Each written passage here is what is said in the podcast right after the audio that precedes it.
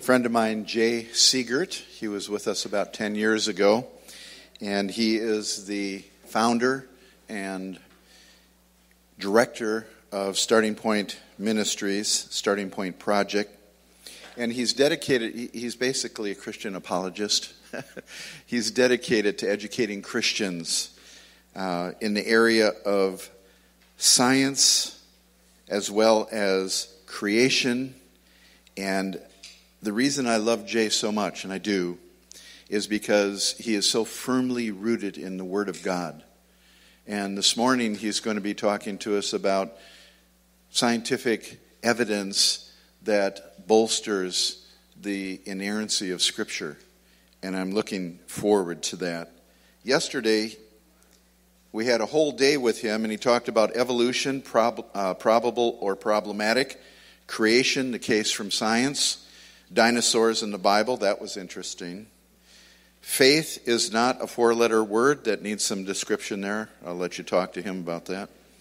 The Genesis flood, this changes everything, and creation in 6 days, a biblical and scientific analysis.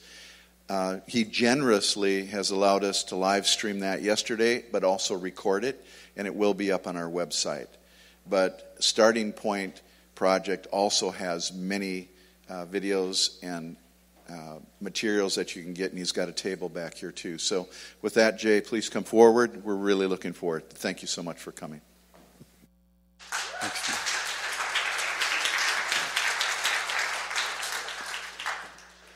Well, good morning. It is an honor to be back here again. For my benefit, how many of you were not here yesterday? Okay, quite a few. How many of you just wish you were not here yesterday? It was a marathon. We covered a lot. And even though I had the whole day to talk, I mentioned James 1:19 says be slow to speak, but it doesn't say speak slow. So I go fast no matter how much time you give me, and I'm going to go kind of fast this morning. And the point isn't to teach you tons of details to memorize. It's to overwhelm you with the fact that you can trust quite a bit of what's in the Bible. Said that yesterday. Get your attention. No, everything that's in the Bible, cover to cover, even the cover. It says Holy Bible. You can trust that too. We're going to be taking a look. Basically, the bigger question is how do we know that God wrote the Bible? I mean, there's a lot of other books out there. We're going to be addressing that. With the time we have, we're going to be focusing on the scientific evidence for that. There are other areas of evidence as well, which I'll mention in just a second. Some of you have the pleasure of not really knowing much about me, so I will go over my background. Those of you here yesterday have seen this before, but just very quickly with my background, I was raised in a Christian home, and I always say you can tell very clearly that that is a Christian home. And, you know, taught the Bible cover to cover, believed the whole thing, never really questioned it, probably didn't think about it as much as I could have, but, you know, I didn't doubt it at all. I went to public schools all the way through high school, and when I graduated, I went to a Christian college, John Brown University in Arkansas, to study mechanical engineering. Got a degree there, but then I became more interested in physics.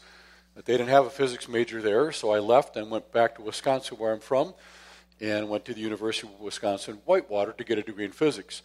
And that's when my world changed quite a bit, going from that small Christian college where my engineering professors actually opened up every class in prayer. Then I went to the state university, and my physics professors did not open up a prayer, and maybe they forgot. They were certainly all evolutionists, and some of them were atheists. And they were telling me that everything I believed was wrong. And that made me very uncomfortable to be surrounded by those PhD scientists who I assumed had a lot of evidence for what they believed. Actually found out later they had none. It's a whole other story, literally. I mean, I asked each one of them, and not one example could they give me. So anyway, but I assumed at the time, you know, hey, these PhD scientists, you know, they got evidence for what they believe, and I realized personally for the first time in my entire life that even though I knew what I believed, I did not know why. I couldn't defend the Christian worldview. I didn't think about it. It's just like, well, it's true, right? And then all of a sudden all my professors are telling me, no, it's not true, and they supposedly could disprove it. So God put it on my heart at that point in my life to start looking into things. So I've been looking into things for 38 years now. And about 17 years ago, I felt called into full-time ministry with this. At the time, I was doing computer programming. And moved into full-time ministry, founded the Starting Point Project. It's all about our starting point. I gave a talk on that yesterday. Christians start with the belief that God exists and the Bible is His Word. And then we use that starting point to define everything else. What science and logic actually are, history, morality, ethics, philosophy, all those things are defined by our starting point. You guys don't want to go off into that talk right now, but that's why we use the name the Starting Point Project. I was also invited to be on the board of directors of Logos Research Associates. This is the world's largest consortium of scientists on the planet who are Christians and creationists. The founding member of this group is Dr. John Sanford. He was from Cornell University, a professor there. He was actually an atheist for much of his life. He's worldwide famous for having invented something called the gene gun. It inserts genes into the DNA. A very brilliant scientist, very godly man, very humble as well. Also, there's Dr. John Baumgartner. He's a PhD geophysicist. He just happened to build the world's best 3D computer simulation of plate tectonics. It's just off the charts brilliant. So there's those two guys, myself and a few other board members. As smart as these guys are, and they are brilliant, if they were here this morning, they'd be the first to admit out of all six board members, I am the tallest. So pretty proud of that. Actually, we had a board meeting a couple months ago, and they asked me to step up and become president. So I'm president of the group now, which means I have lost all respect for them. So great group of guys. So I get to hang around them, and they're doing cutting-edge research. And I get to glean from that and then convert it into something we call English so that everyone else can actually understand it. So it's just cool to be associated with them. It's an honor to be involved with them. But back to the talk for this morning, scientific evidence for the inspiration of the Bible. As I travel around the country, I've been in 8 other countries, I ask Christians a specific question. Why are you a Christian? And they'll often say, well, because I believe the Bible. Well, that makes sense. Why do you believe the Bible? Well, because I'm a Christian. Why are you a Christian? Because I believe the Bible. Why do you believe the Bible? Because I'm a Christian, and round. How do you know the Bible is the inspired Word of God? I just know. I mean, it says it is. I mean, that's what I believe. I mean, I feel it. Great. Why should anyone else believe it? Because you feel it, including your own children and grandchildren.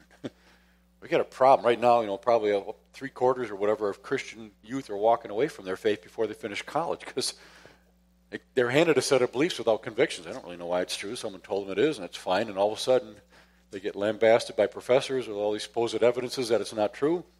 We need to go further, just saying, "Wow, we just believe it. You just got to believe it. You know, this is what I've chosen. So trust me." No, don't trust me. We should be giving them reasons why the Bible is what it claims to be. We need to go further. I'm going to play a portion of a radio interview for you next. It's only about 90 seconds, and here's the background. This radio program is hosted by an atheist. It's his program. The caller is a pastor. They're talking about the existence of God. The first voice you're going to hear is the atheist. The second voice on the phone is the pastor. So I'll play it, and then we will discuss it briefly. I'll try it again. Everybody knows that God exists. I'll start this over real quick. Here we go. So you disagree because you're convinced, probably because of Romans 1, that everybody knows that God exists. Yeah. Yeah. Why do you believe Romans 1?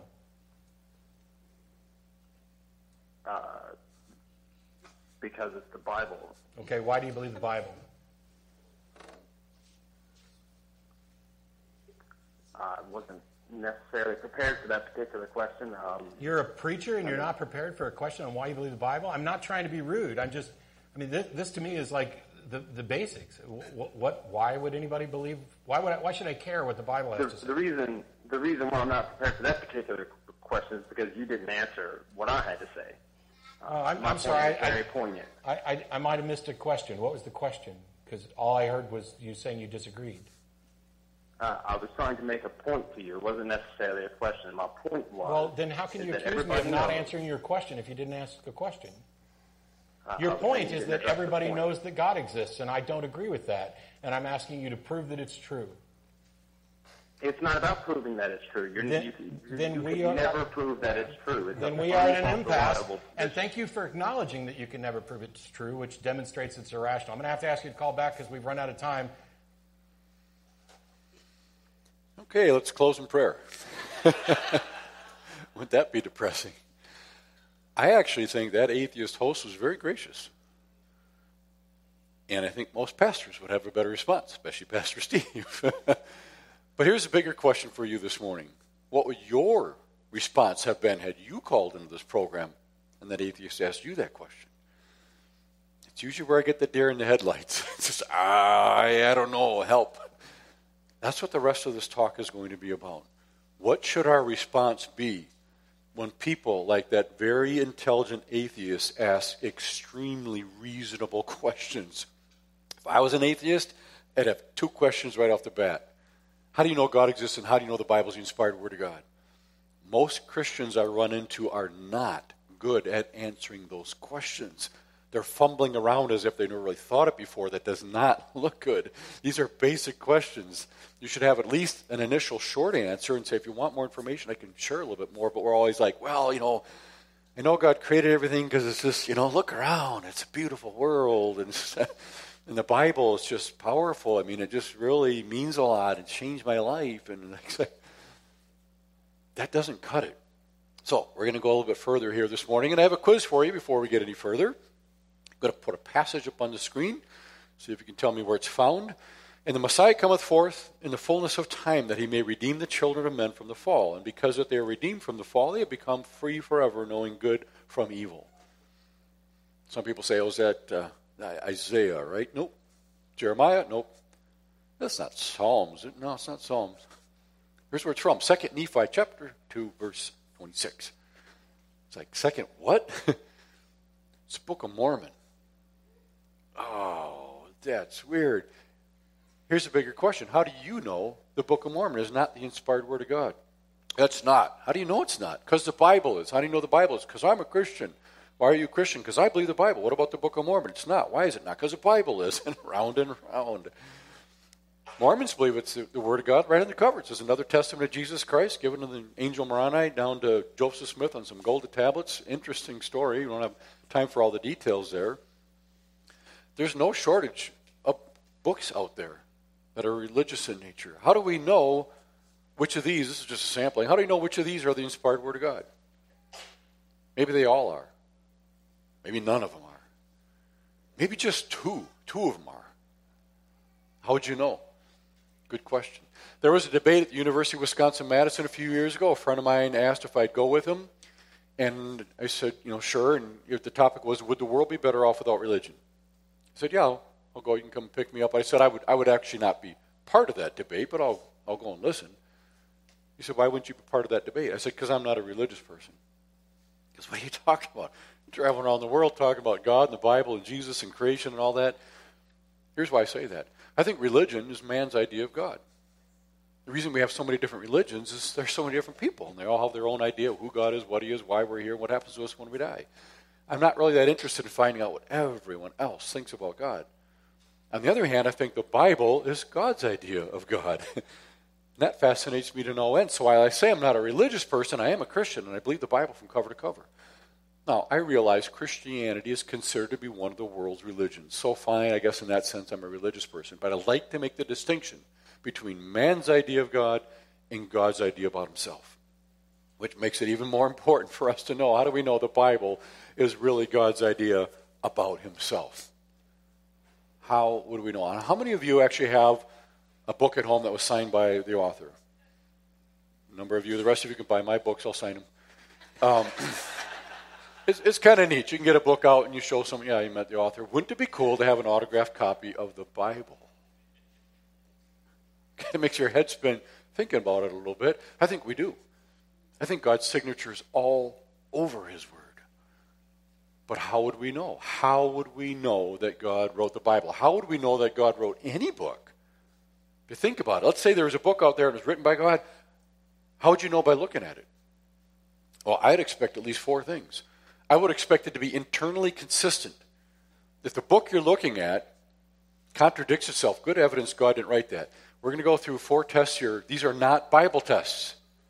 These are tests you can use against any religious writing to see if it shows evidence of being inspired by God.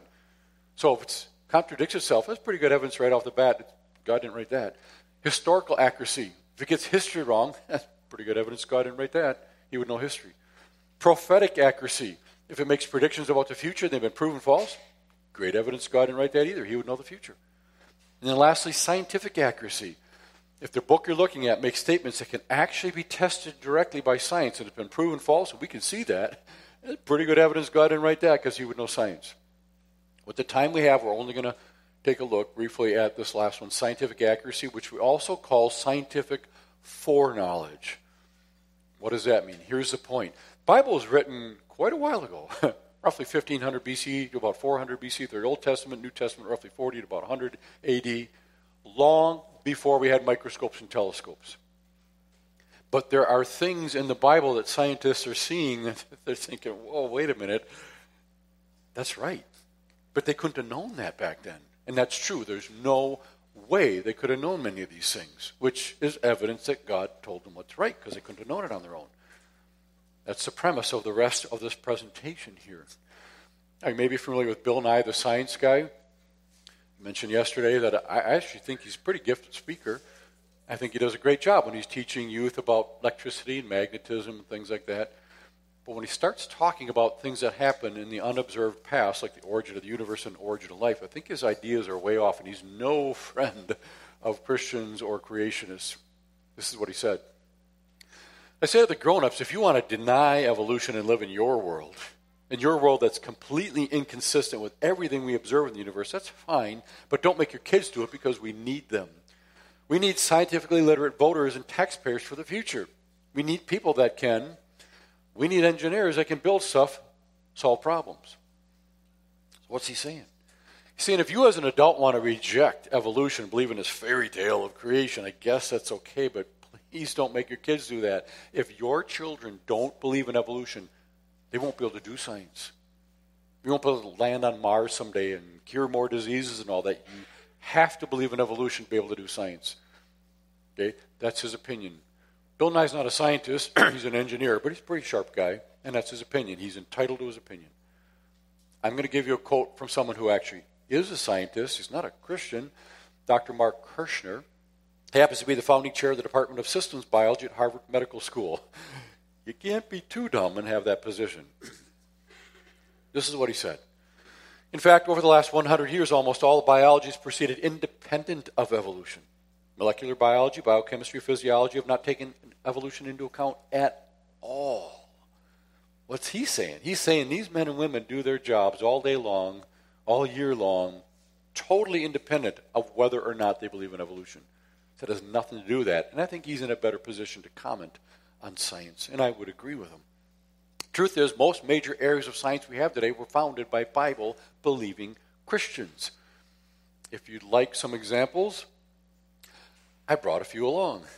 Antiseptic surgery, bacteriology, calculus, chemistry, computer science, electronics, electrodynamics, electromagnetics, fluid mechanics, galactic astronomy, gas dynamics, genetics, hydraulics, hydrostatics, oceanography, optical mineralogy, paleontology, pathology, physical astronomy, stratigraphy, thermodynamics, thermokinetics, vertebrate paleontology, and a scientific method, all founded by Bible-believing Christians. Anyone who says no real scientist believes the Bible, they don't only not understand science, they don't even know history. This is where science came from. It was birthed out of the Christian community. And scientists know that. They just don't like to admit it that often. Truth is, not only is belief in evolution not required to do science, belief in evolution actually gets in the way of doing good science. It's a hindrance. Here's one example, something called vestigial organs. A quote from Jerry Coyne, University of Chicago, one of the leading evolutionists. He said, we humans have many vestigial features proving that we evolved. The most popular is the appendix. Our appendix is simply the remnant of an organ that was critically important to our leaf-eating ancestors, but is of no real value to us. So the point is, there are things in our body that don't really have a purpose. Oh, they used to in earlier stages of evolution, but now they're not really doing anything, sometimes completely useless. Scientists used to have a list of 86 things in your body that don't do anything. Proof of evolution. This actually uses the famous monkey trial and Scopes trial in 1925. God would not design you with all these things in your body that aren't doing anything. Well, they've studied this list, and they dwindled it down just a little bit, down to zero. They have found a use for every single one of those things, including the appendix. It's part of the immune system. It has a purpose.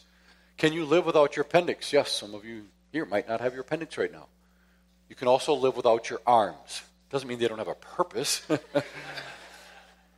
In fact, doctors today are very hesitant to take the appendix out. Now, if it's going to burst, yeah, you might need to get it out of there. But otherwise, leave it in if you can, because it's part of a functional system. But it was belief in evolution to say, just rip it out, it's not doing anything, proof of evolution. Whereas the creationists back then would say, we don't fully understand this yet, but let's keep studying. We believe this was designed by God. And by studying it further, they found the design purpose. Same thing with a concept called junk DNA. When scientists were looking at DNA, you can see it's very complex, but it only seemed like 2% of the DNA did anything. Coded to make proteins that carry out all the functions in your body. The other 98%, that's useless. It's not doing anything. Proof of evolution. Godwin design uses it. 98% of your DNA doesn't do anything. Well, they studied it further. Now they know the 98% they were calling junk. It's more complex than the 2%. It's instructions. Telling the 2% what to do. It is blowing them away how complex it is. The first talk I gave yesterday was about DNA. It just blows you away when you see how complex this is. Big mistake, but it was belief in evolution. Got them to write it off, whereas the creationists would say, wow, we don't understand this. Let's keep looking. And they kept looking, and we found the design. Here's a quote from an evolutionist talking about that supposed junk DNA. The failure to recognize the implications of non-coding DNA, that's what they were calling junk, will go down as the biggest mistake in the history of molecular biology. He's saying big mistake to ever call that junk. Well, it was belief in evolution that drove that conclusion. But then people say, yeah, but the Bible's not a science textbook. And I would completely agree with that. It is not a science textbook. And I'm glad it's not, because it would be harder to read, fewer people would understand it, and more importantly, it would have to be corrected and updated continually and constantly, like science textbooks. So much has changed since I got my degree in physics, because I keep discovering new things and realize they were really off on something. Now they think this, and then that's wrong, and now they think it's this. That's just the nature of science. It's just kind of how it works. But even though this is God's first shot at writing a book, I think he did a pretty good job. And it doesn't have to be corrected and updated continually like science textbooks. So it's not a science textbook. God didn't write it to tell you that the mass of an electron is 9.1 times 10 to the negative 31st kilograms. Not the point. But it does provide something very, very important. And that is a framework through which we can understand science. Guess what? Facts don't speak for themselves. They're just facts. They're just sitting there. They have to be interpreted. And you have to use what you currently believe to look at facts and say, this is what you think about those things. You interpret them using what you already believe, your framework, your starting point, your worldview. And the Bible is the only thing that provides an accurate framework to properly, consistently interpret and understand science. It's very powerful. As an example, the Bible does talk about astronomy, and it helps us to properly understand what we're seeing. Psalm 33:6, by the word of the Lord were the heavens made, their starry host by the breath of his mouth. God is the one who created this universe, and his fingerprints are all over it. Secular astronomers will say, no, see these swirling gases over here? It's the birth of a star. You are seeing the birth of a star. They'll get emotional. It's so beautiful, these swirling gases. Guess what they're seeing? Swirling gases. Yeah, but you got to understand, gravity wants to pull them together. Yeah, I know the formula, F sub G equals capital G M1 times M2 over R squared. Gravity wants to pull the particles together. Problem. The closer the particles get together, the more gas pressure you have pushing them out. Gas pressure is much stronger than gravity. They won't pull together on their own. Okay, well, that's true, but what happened was there was a star over here that exploded, and that force pushed these gases together. Physics don't really work, but nice story. I got another question, though. Where'd that star come from that exploded? Well, you see, that was swirling gases, and there was a star over here that exploded. Push that one together. I got another question. You have any idea what it might be? Where'd that star come from? They can't get the process started. Again, laws of physics mitigate against that. Then we have Jeremiah 33:22. As the host of heaven cannot be numbered, neither the sand of sea measured, so I will multiply the seed of David my servant. Jeremiah, writing over 2,500 years ago, said the stars are uncountable. I can't imagine that made any sense to him when he was saying that, because he could look up at the night sky and see a countable number of stars. pretty much the same stars we see. Any spot on the Earth, you can look up in the sky with the naked eye, you can count about 3,000 stars. That's a lot of stars. It's not uncountable. So why would you look at a countable number of stars and say they're uncountable? Well, guess what? Today, secular astronomers say, I don't know, 10 trillion trillion stars. We don't know how many stars there are, but it could be something like that. Just this ballpark figure, it's enormous. It's uncountable. We know that now because we have telescopes.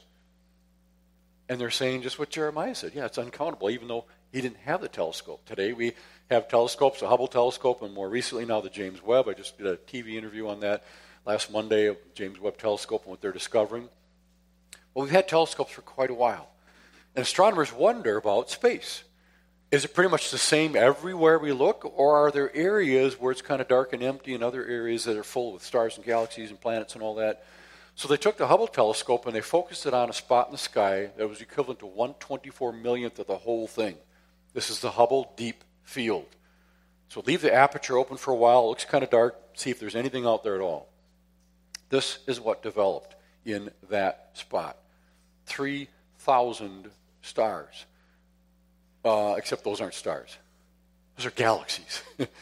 3,000 galaxies, each of which they're guessing has 100 billion stars in it in one spot of the sky that's 1/24 millionth of the whole thing.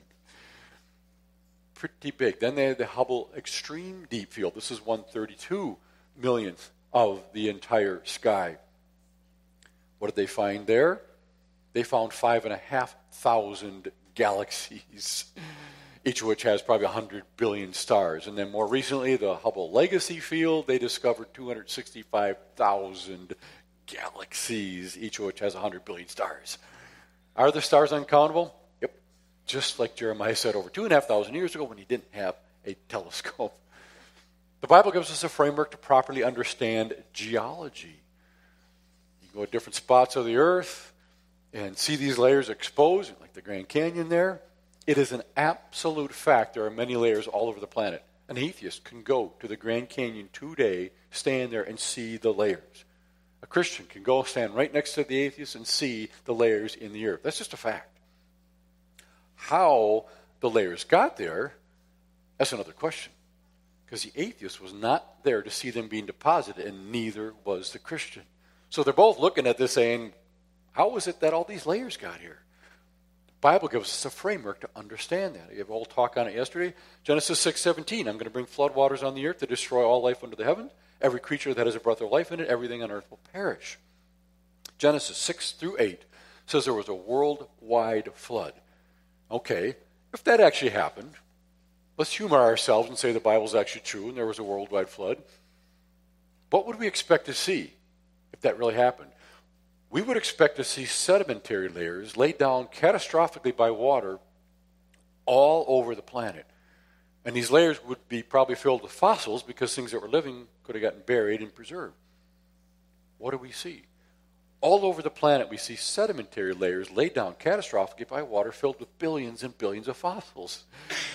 It makes sense. The Bible gives us a framework that makes sense of what we're seeing in the real world, and there's so much more to it than that. I mentioned yesterday that I lead Grand Canyon tours. And the purpose of our Grand Canyon tours isn't just to see the Grand Canyon. Anyone can go. Many people do. Every year they go and they see the Grand Canyon. They get there and think, wow, this is amazing. I've seen pictures, but this is just so much better than the pictures. I can't believe this. And an hour later, they're thinking the same thing. This is really amazing. And 3 hours later, this is amazing. You don't know what else to think other than it's just, I've never seen it. This is really cool. And then you go home. And you show people your pictures, and they're like, oh, it looks kind of neat. No, it wasn't neat. It was just amazing. You can't convey what it was like standing there. We take people there, and we point out evidence for the authority of God's Word. There was a worldwide flood, just like the Bible says. We point out all the evidence. Grand Canyon is probably the best spot on the planet to see evidences for the worldwide flood. So we spend one day on the rim. It's a family-friendly trip. You're not rappelling and climbing down into the canyon, all that. You're walking along a flat paved path. And then the next day we're on the river, and we take a bus to get down there. And it's not whitewater rafting, smooth sailing. We had kids go, 5 years old. We had a couple, they were 80-year-olds go. They loved it. And it's all about the authority of God's Word all throughout the trip. Stay in hotels, eat at nice restaurants and things like that. Really easy trip. I'll show you a quick 2-minute promo for what these things are like. Welcome to the Grand Canyon. You've all seen pictures. Come and see the real thing. Jay Seegert here with the Starting Point Project to invite you to come along on one of our Grand Canyon tours, where you will be on the top rim of the canyon looking down, and you'll also get to be on the Colorado River. And all throughout our trip, we share scientific evidences that there really was a worldwide flood, just like we learned from Genesis 6 through 8. We know there was worldwide flood action, but not always the same way you see here. We want to take you from being in a position where you are praying and hoping that no one asks you about this flood story and Noah's Ark and all that, to a point where you're thinking, please, please ask me. Just learning about the creation theory and being able to really be equipped to defend that theory. A chance to learn a little bit more about just what God's done in the past and His beautiful world that He created. The only explanation for the canyon is really catastrophic water action. Easy to understand, but yet profound. It helps me to articulate what I believe so much better. You'll be so excited about the authority of God's Word, that it can be trusted from cover to cover, so that you can be more emboldened when you're graciously sharing the gospel message with those around you. The problem isn't the evidence, because facts don't speak for themselves. What was your favorite part? The dinosaur tracks. Dinosaur tracks? Yeah, it's pretty cool. It's unbelievable. You have to see it in person. It is an amazing place to visit, and we want to go on this journey with you, so get a hold of us to learn about the details of our trips, which you can find at thestartingpointproject.com.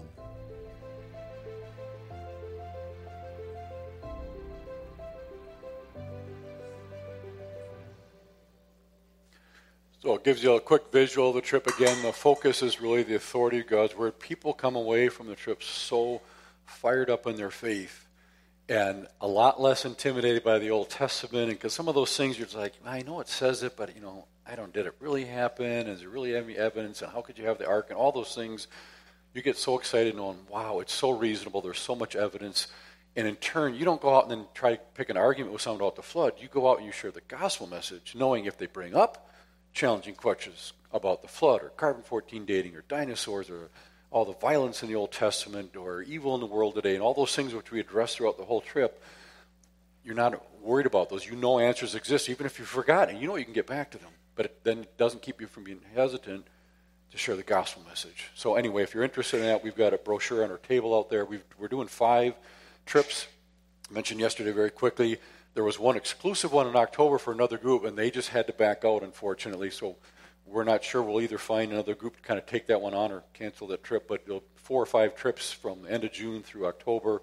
Again, brochure will give you more information, or you get that on our website as well. So moving on back to the talk here. We're talking about frameworks for understanding science. The Bible provides a framework to properly understand biology.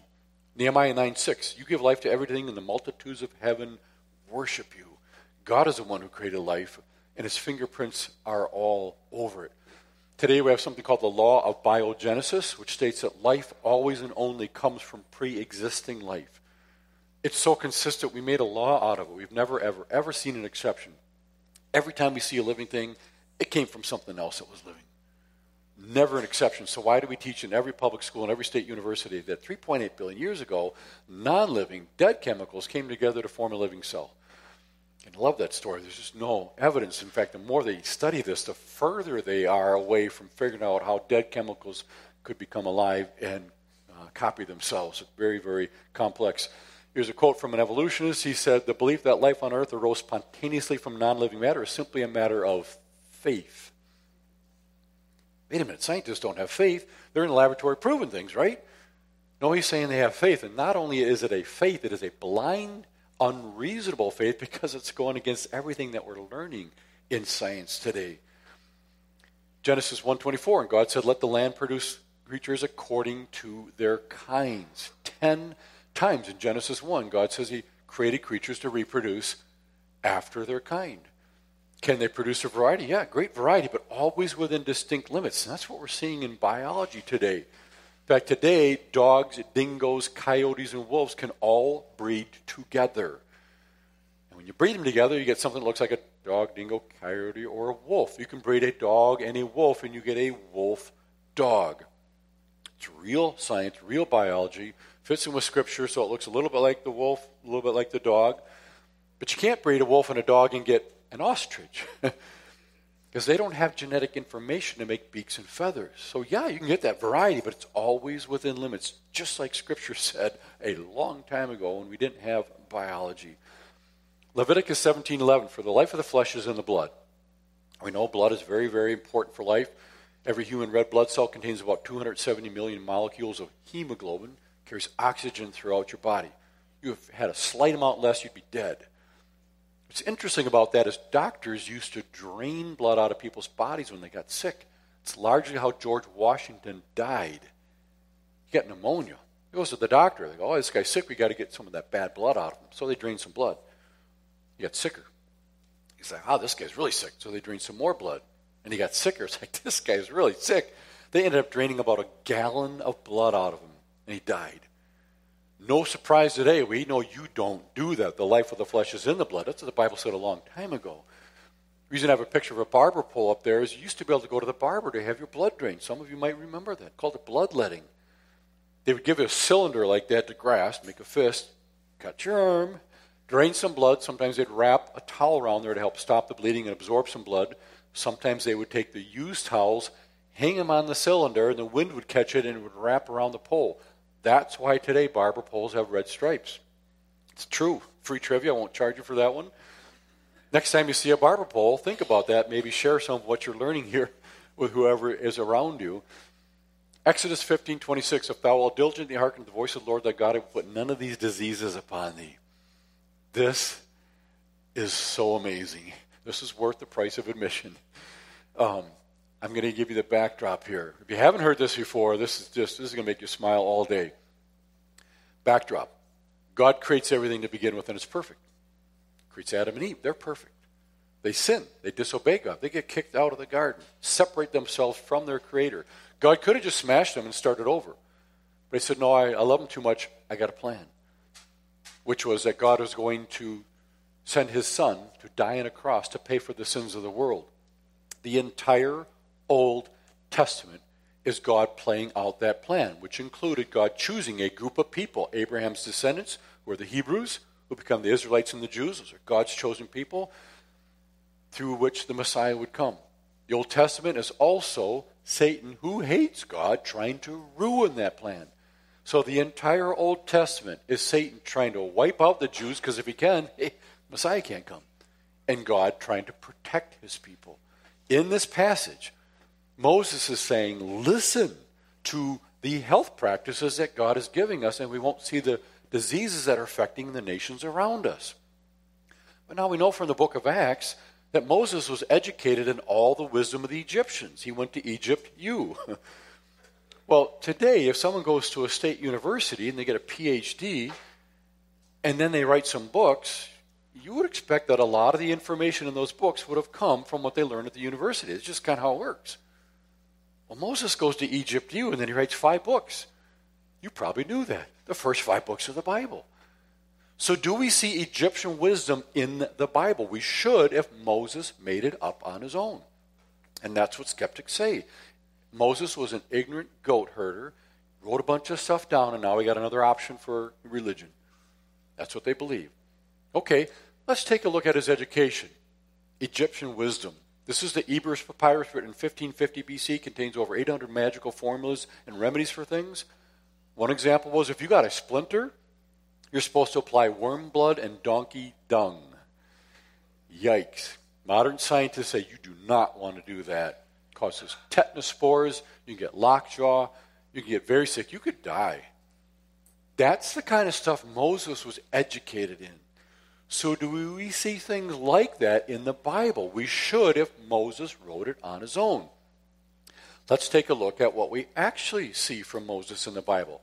Moses talked about touching a dead body. Now, today we know about bacteria and germ theory, especially with all the COVID stuff. You don't want to touch a dead animal. You could get germs from that. You could get really sick. You could maybe even die.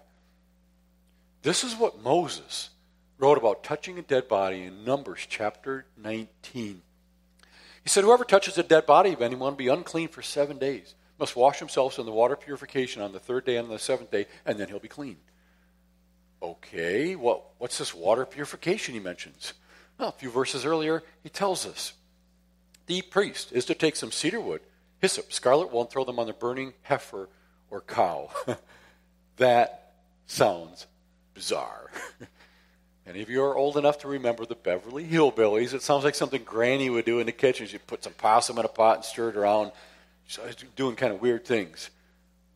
That's what this passage sounds like, just a bunch of weird concoctions, put it in there. Modern scientists have looked at this and they said, no, that's not weird at all. That's really fascinating. And here's why.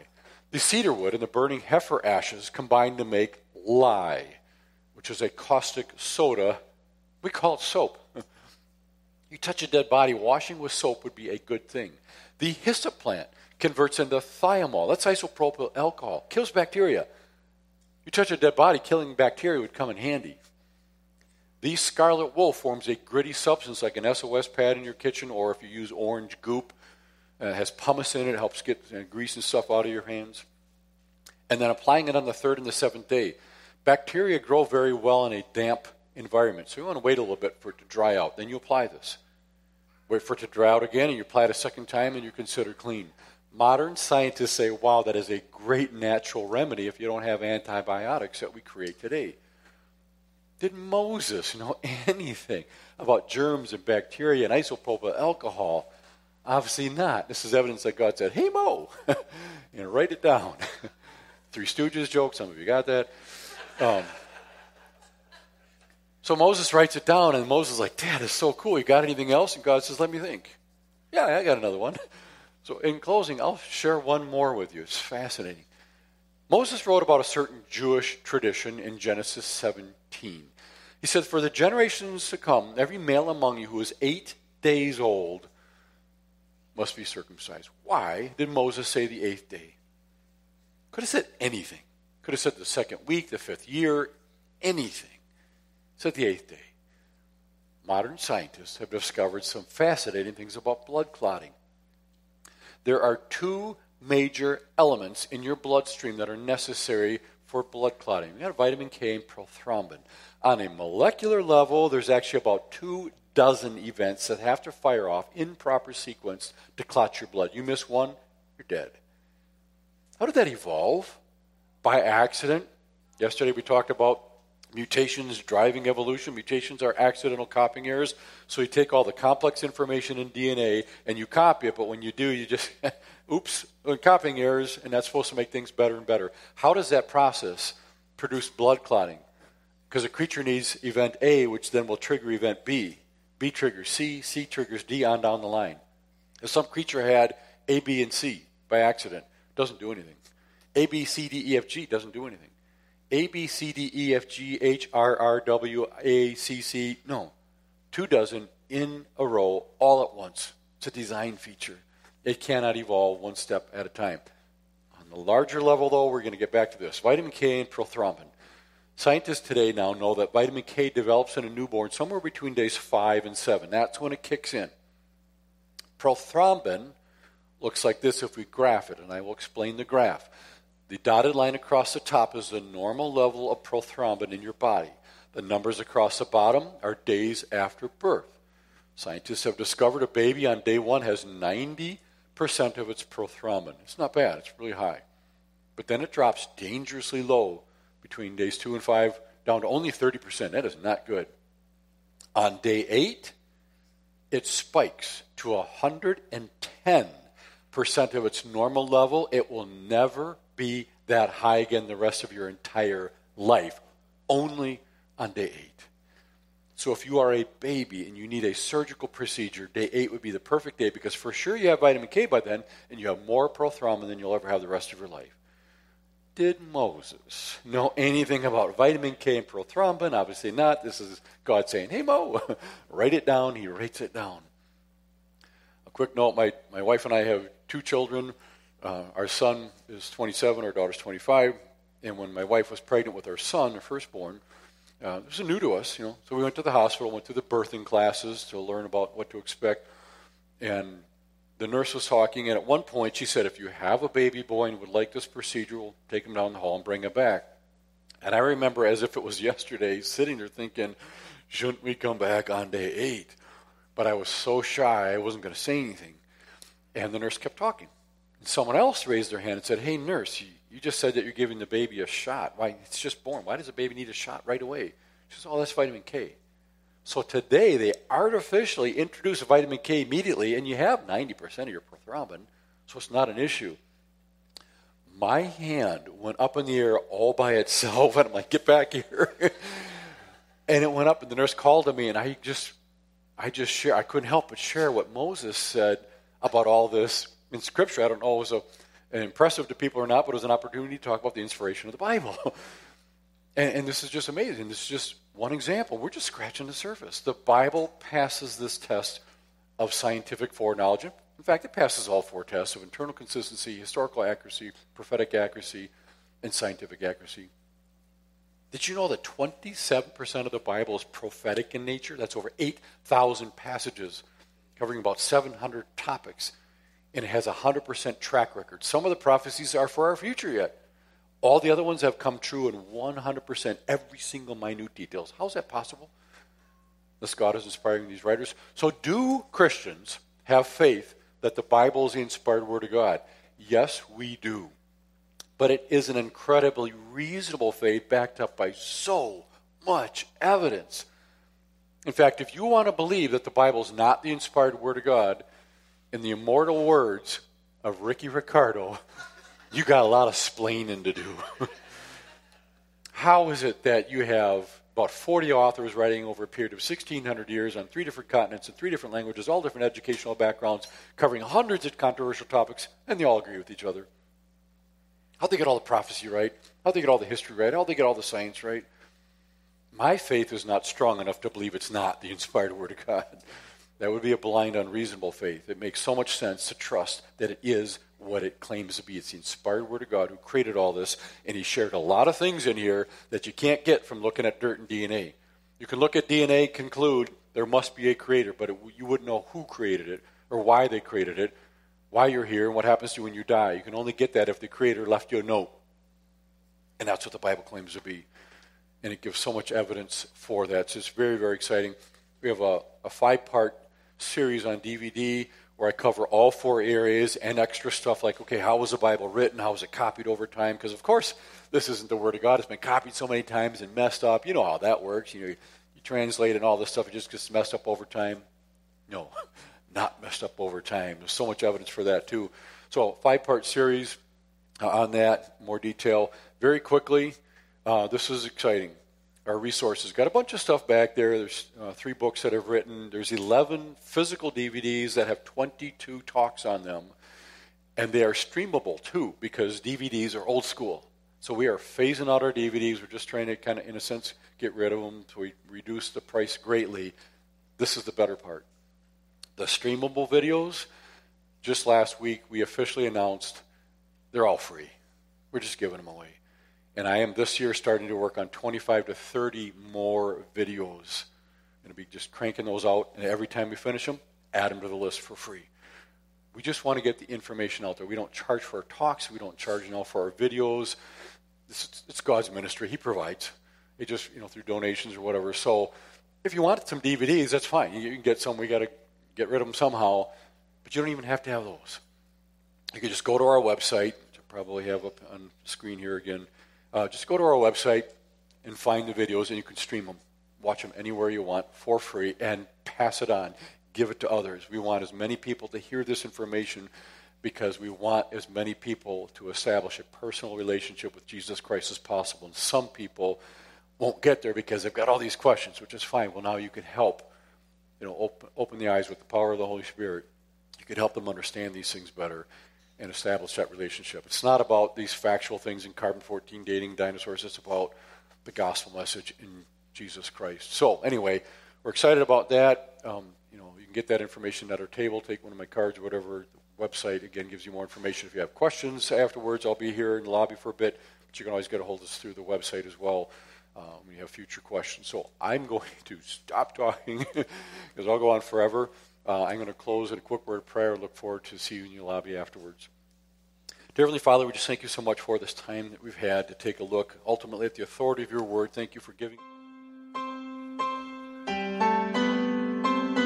in your word each day. It is not easy to do, but we need to make a commitment to do that. I thank you for the graciousness and patience you show each one of us. And I also pray, God, for everyone here. I'm sure the vast majority of people sitting here this morning right now, they not only believe that you exist and believe the Bible, but they have a personal relationship with you through Jesus Christ.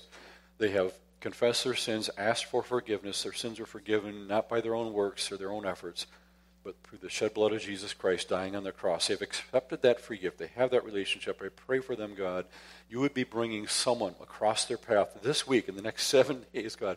Bring someone across their path that you want them to share with, and that you would tell them in their spirit, this is a person I want you to share with, and that you would give them the words to say, and that they would allow the Holy Spirit to do all the heavy lifting in that conversation. And then for anyone here this morning, God, who's not quite there, they're on the fence or they're even largely skeptical, I'm just really honored that they're here. This is a great place to be. I pray that they would come back next week as well, and each week following. But I pray for them that today would be the day that they would say, you know what, maybe I don't know everything. I do want to spend eternity with God. I know I'm not perfect. I know I could never be perfect. I am accepting this free gift that Jesus Christ offers by placing our trust in him, asking for forgiveness. Our sins are forgiven on his merit, not our own. I can spend eternity with my Creator, and then I have the rest of my life to figure out some of these other interesting questions. So I pray that they wouldn't put it off another day. And we just thank you for all these things now, and pray these things in Jesus' name. Amen.